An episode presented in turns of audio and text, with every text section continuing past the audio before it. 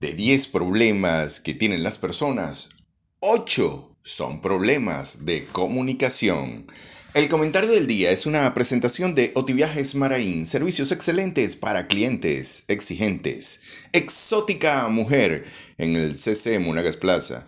La proveeduría del uniforme, somos especialistas en todo tipo de uniformes. Heis Esencias y algo más. Servicel Tipuro. Lo buscamos y reparamos. Con Trimascota, donde su mascota es tratado como un rey. Incom, publicidad en Monterrey. Amigos, donde quiera que se encuentren, gracias por la sintonía. Hoy estaremos hablando de los puentes en la comunicación. De 10 problemas que tienen las personas, 8 son problemas de comunicación. El reto que tienen las empresas, el reto que tienen las familias, el reto que tienen los individuos es el reto de poder comunicarse mejor, poder comunicarse mejor con otros, sin duda alguna. Y en esa comunicación hay muchas cosas que se van perdiendo porque la gente no tiene mucho entrenamiento de comunicación. En PNL se define como buena comunicación el resultado que ésta produzca, lo cual quiere decir que usted puede tener una buena intención para comunicar algo y en el momento de comunicar eso, el resultado a lo mejor es un conflicto o la gente no lo entendió o simplemente quedaron con más dudas. Y este es el gran reto que tienen las empresas muchas veces, poder comunicarse eficientemente. Es el gran reto que tienen las familias para no dividirse y que un lote de la familia quede por un lado y un lote de la familia quede por el otro. ¿Por qué? Porque simplemente no se comunican. Hay una pared, hay un muro, ¿verdad? Y este muro no permite que la gente se comunique. También sucede, por ejemplo, que eh, la persona está en el mundo de relación con su pareja, relación con sus hijos, relación con los clientes, está en ese mundo desconectado, no está conectado con lo que está pasando. Y entonces se le presenta una duda, pide una información o hace una pregunta o genera una suposición y termina con qué? Con una frustración, termina bravo, termina molesto, porque no lo entienden. Recuerden, se define como buena comunicación el resultado que ésta produzca. Para esto tienes que tomar en cuenta los tres poderes de la comunicación. El primero, la comunicación crea la realidad. Véalo bien, escúchelo bien, usted se está comunicando con los otros, pero también se está comunicando internamente consigo mismo. Y poca gente habla de esta comunicación interna. Esa comunicación interna que tiene una sintaxis, que tiene un lenguaje, que tiene unas oraciones, que tiene unas palabras claves, está creando la realidad.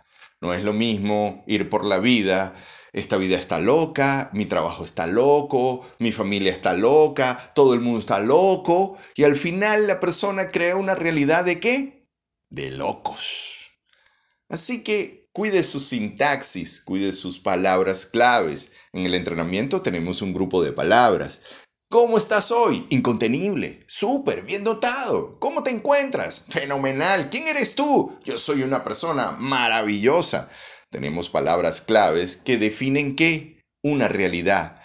¿Para qué? Para que el individuo, mientras esté comunicando consigo mismo internamente, no solo por palabras y lenguajes y letras, también esté visualizando qué es lo que quiere producir en esa comunicación interna y cree su realidad. Así que el primer poder habla de crear la realidad. El segundo poder habla de la conexión. Y este es uno de los ejemplos más interesantes cuando tiene que ver con esa empatía. La empatía no es solo ponerse en los zapatos del otro. Ojalá fuera eso. Sería muy fácil.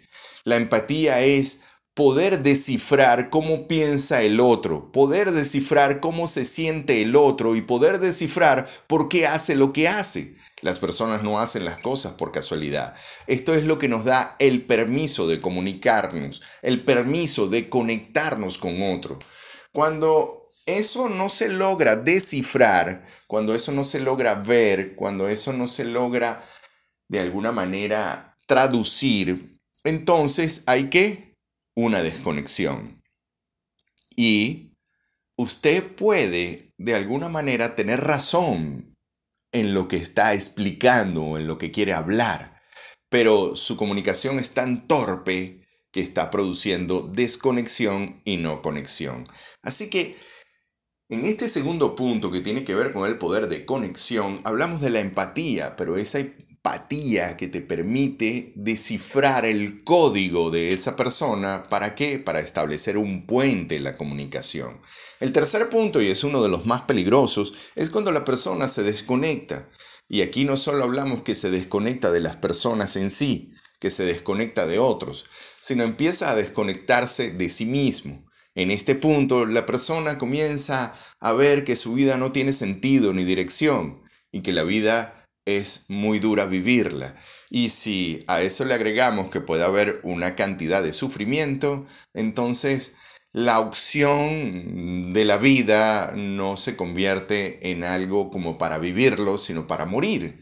Y a veces la gente está muriendo, ¿verdad? Todos estamos muriendo de alguna manera, pero esta persona está viviendo pero muerto.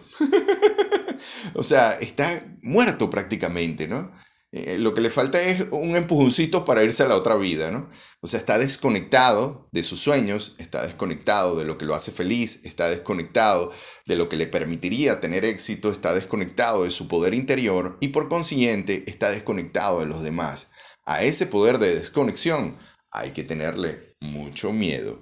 Amigos, les vamos a dar algunos tips, ¿verdad? Para que puedas practicar esto. El primero, cuando vayas a hablar, pregúntate, ¿cuál es el propósito de tu comunicación? ¿Por qué comunicas lo que comunicas? Este es uno de los más importantes. ¿Cuál es el propósito de comunicar lo que comunicas? Número uno. Número dos, ¿lo que comunicas mejora o empeora las cosas? A lo mejor tú tienes razón, pero lo que comunicas mejora o empeora las cosas. Lo que comunica mejora o empeora las cosas.